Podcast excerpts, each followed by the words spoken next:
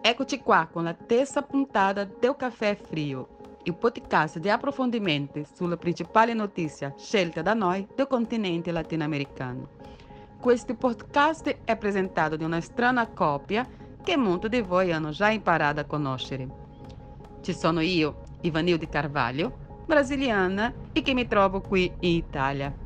e Francesco Guerra, che dal Brasile vi offre un'analisi sull'argomento che sono stati sulle principali notizie dei giornali latinoamericani. Caffè Frio è una collaborazione tra il Comitato Italiano Lula Livre e il blog Latinoamericano. Oggi i brasiliani si riversano in strada contro il presidente Jair Bolsonaro in Brasile e nel mondo, in segno di protesta contro la gestione della crisi del coronavirus da parte del governo, ma anche per le sue politiche economiche neoliberaliste che affamano i poveri.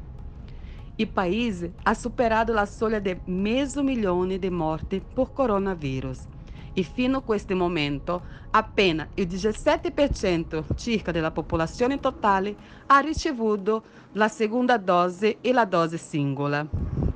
In vista delle elezioni del 2022 in Brasile, dedicheremo la intera puntata alla scacchiera sul possibile scenario elettorale presidenziale del prossimo anno. Chi cercherà di fermare la corsa alla presidenza di Lula? Sérgio Moro? Eduardo Leite?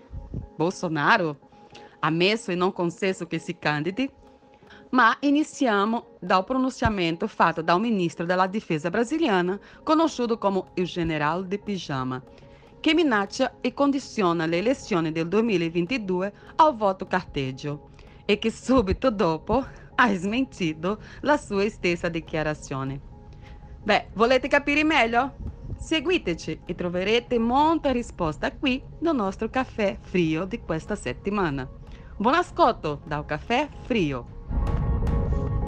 Ciao Ivanilde e un benvenuto a tutti i nostri ascoltatori. Dunque, il caffè frio di oggi lo voglio dedicare interamente al Brasile perché siamo in una situazione ogni giorno più paradossale. Eh, ci sono state le dichiarazioni poi ritratte del generale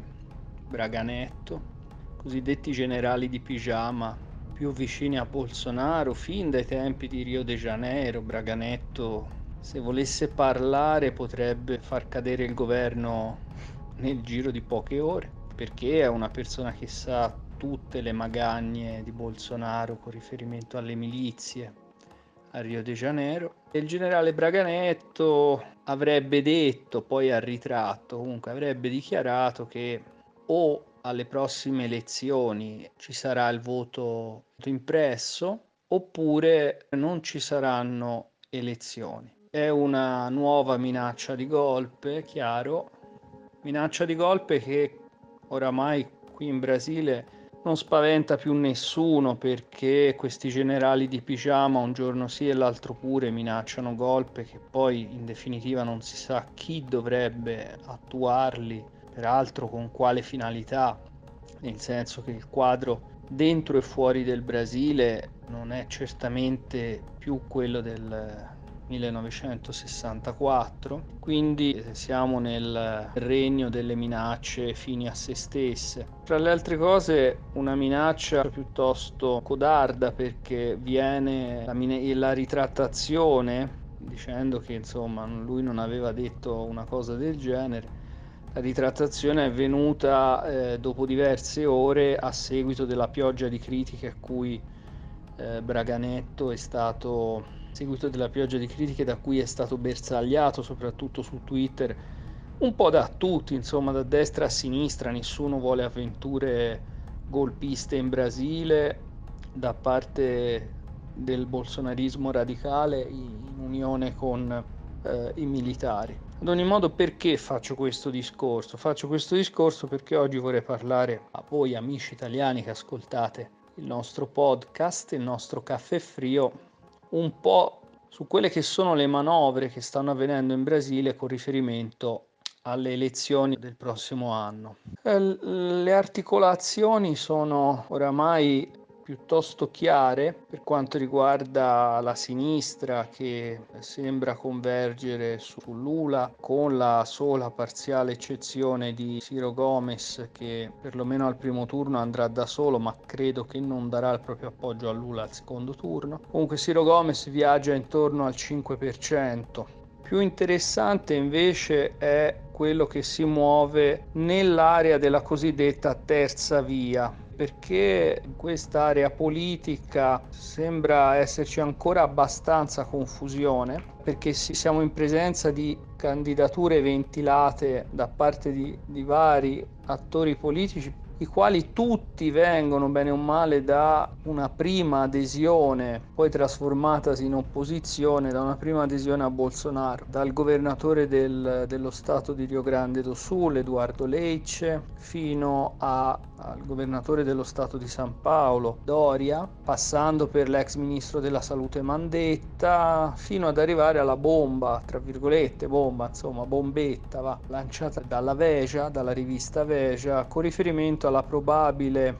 ticket elettorale formato da Sergio Moro e dal generale Morao. Ora, eh, qui c'è da dire una cosa, che tutte queste candidature della cosiddetta terza via in realtà sono candidature di una ipotetica seconda via. Perché sto dicendo questo? Sto dicendo questo perché appare assai improbabile che ognuna di queste ticket elettorali, anche quello che così sulla carta apparirebbe più forte, ossia quello formato da Sergio Moro e dal generale Mora, Hamilton Morao, che è l'attuale vice di Bolsonaro, ma in una situazione da separati in casa. Anche con riferimento a, questa, a questo duetto elettorale un pochino più strutturato, pare molto difficile che questa terza via possa spuntarla laddove si presenti la seconda via, ossia dire laddove si presenti Bolsonaro che grosso modo, nonostante le defezioni, i contrasti, le liti, le uscite burrascose dal governo, grosso modo lo spazio elettorale che Bolsonaro e praticamente tutti gli elementi o quasi tutti gli elementi della terza via con la parziale eccezione di un eventuale ticket elettorale a guida PSDB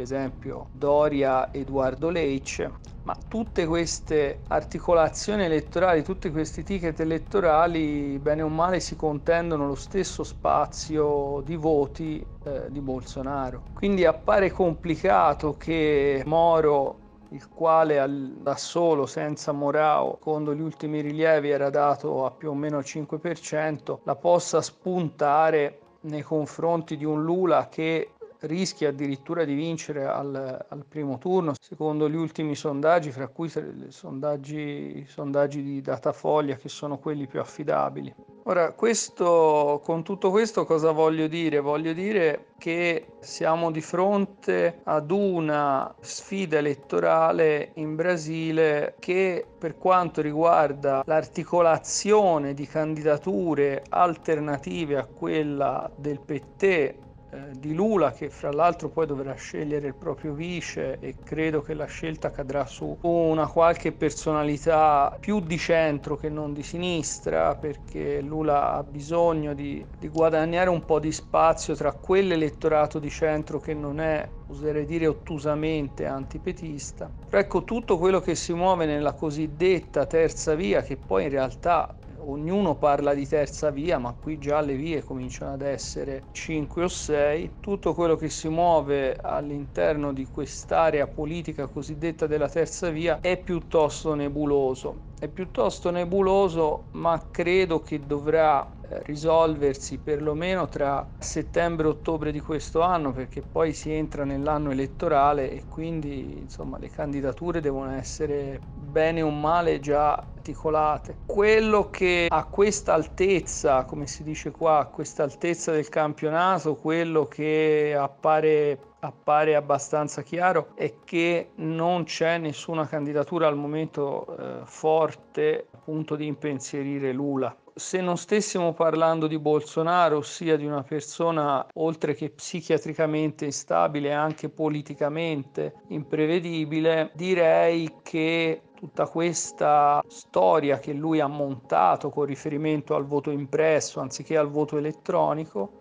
potrebbe essere il preambolo di una sua rinuncia elettorale. Preambolo di una sua rinuncia elettorale che avrebbe molto senso considerando che Bolsonaro viaggia grosso modo sta sul 25% dei consensi, io credo, con una, con una possibilità, diciamo, co, con una forchetta di un 5% a scendere e a salire cioè può andare al 20 e crescere fino al 30, però sostanzialmente io credo che oggi Bolsonaro valga il 25% dei voti e non di più. Un 25% che difficilmente potrebbe crescere più di tanto al secondo turno, perché è assai difficile pensare anche in uno scenario di secondo turno tra Lula e Bolsonaro è assai difficile pensare che tutta la galassia elettorale di centro, ma anche in parte di centrodestra brasiliana, diciamo, converga su Bolsonaro anche al secondo turno. Quindi io non vedo ad oggi realistica eh, la possibilità di una rielezione di Bolsonaro. Pertanto se, se fossimo in presenza di una persona di uno stratega politico, sicuramente direi che tutta questa storia del voto impresso, che non ha assolutamente nessuna chance di, di spuntarla perché il voto elettronico ha più volte mostrato come il voto elettronico rappresenta una grande risorsa per il Brasile proprio per evitare tutti i problemi di, di, di frodi elettorali che si verificavano col voto impresso. Quindi se non, stessimo, se, se non stessimo qui a parlare di Bolsonaro, io direi che tutta questa vicenda con riferimento al voto impresso tenderei a considerarla un preambolo ad una rinuncia elettorale, nel qual caso la terza via potrebbe avere un senso perché a mio modo di vedere la terza via potrebbe, laddove ci fosse una convergenza di forze politiche di centro, forze politiche di destra, eh, su un unico candidato che fosse Moro, che fosse qualcun altro, ma soprattutto penso a Moro, io credo che varrebbe intorno al 40% come bacino di voti. 40% poi un 10% trattabile, eh, se la potrebbero giocare, non, sa- non, partirebbero con i favori del pronostico, perché una candidatura dopo il disastro del governo Bolsonaro, una candidatura di destra, peraltro un ticket elettorale peraltro formato eh, da persone che chi più chi meno nel 2018 ha sostenuto Bolsonaro perché sono tutte persone o che hanno fatto parte del governo Bolsonaro o che hanno sostenuto la candidatura di Bolsonaro. Quindi i favori del pronostico sono tutti dalla parte del PT. Però qui eh, quello che potrebbe avere un peso, facendo un parallelo col, col calcio, è che ancora manca molto tempo alle elezioni e quindi molta acqua può passare sotto i ponti. Il PT è come se fosse quella squadra di calcio che si trova in vantaggio di un gol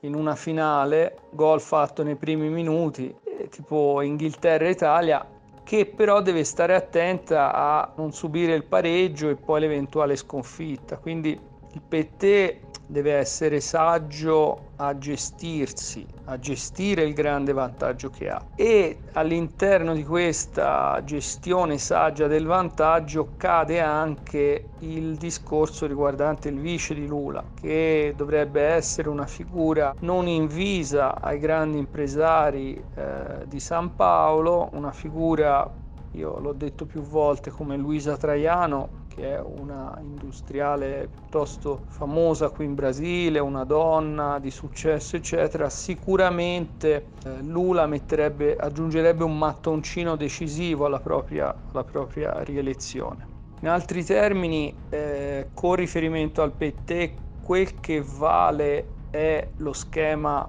del 2002, ossia lo schema Lula, all'epoca c'era Zea Lenkar che era insomma, rappresentante della Fiespi, della Federazione degli Industriali di San Paolo, quindi anche in questo caso, anche per queste elezioni, l'obiettivo deve essere quello di un PT dialogante con uh, un partito dei trabagliadores dialogante con le forze centriste, dialogante col grande capitale e che ecco, un dialogo che non diventi sudditanza al fine di fare una serie di riforme di cui il Brasile ha un'urgenza disperata, riforme sociali proprio, dalla scuola alla questione delle carceri, alla questione delle droghe, perché insomma non c'è forse paese dove la, lot- dove la lotta alle droghe ha fallito di più che in Brasile. E c'è tutta una serie di questioni socia- sociali eh, urgenti, proprio urgenti, oltre poi a una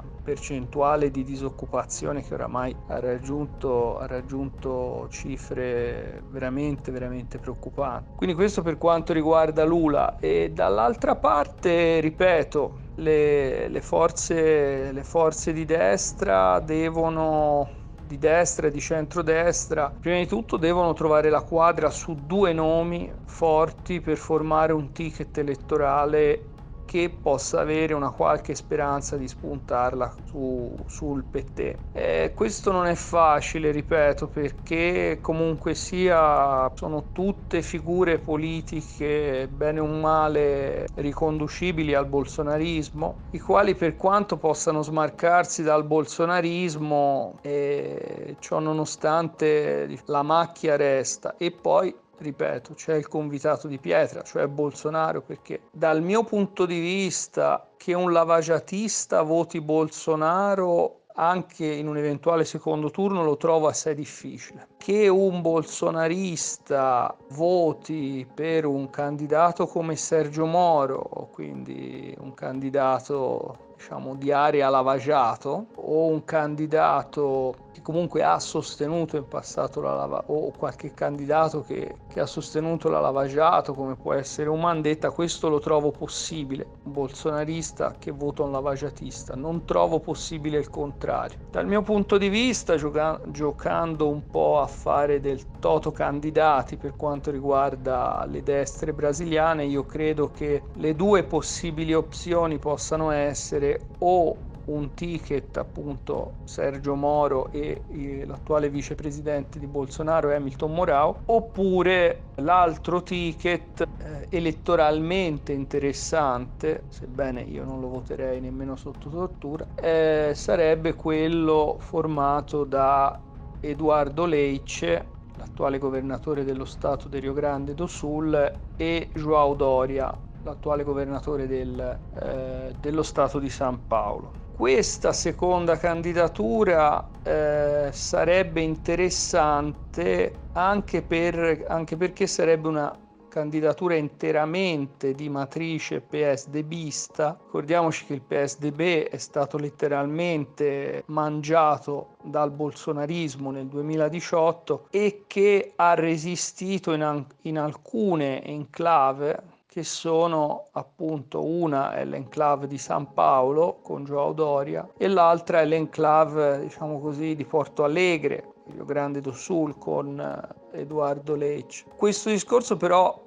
ci porta ad un altro problema con riferimento a questo ticket elettorale che è quello relativo appunto a quanto i voti del PSDB ritornino alla base, cioè quanti tra i PSDBisti eh, sono dei bolsonaristi pentiti e quindi pos- potrebbero tornare a votare una candidatura ticket elettorale con eh, Joao Doria e, e Edoardo Lecce. Fra l'altro bisognerebbe anche capire chi dei due sarebbe a capo di, questa, capo di questo ticket. Io forse vedo più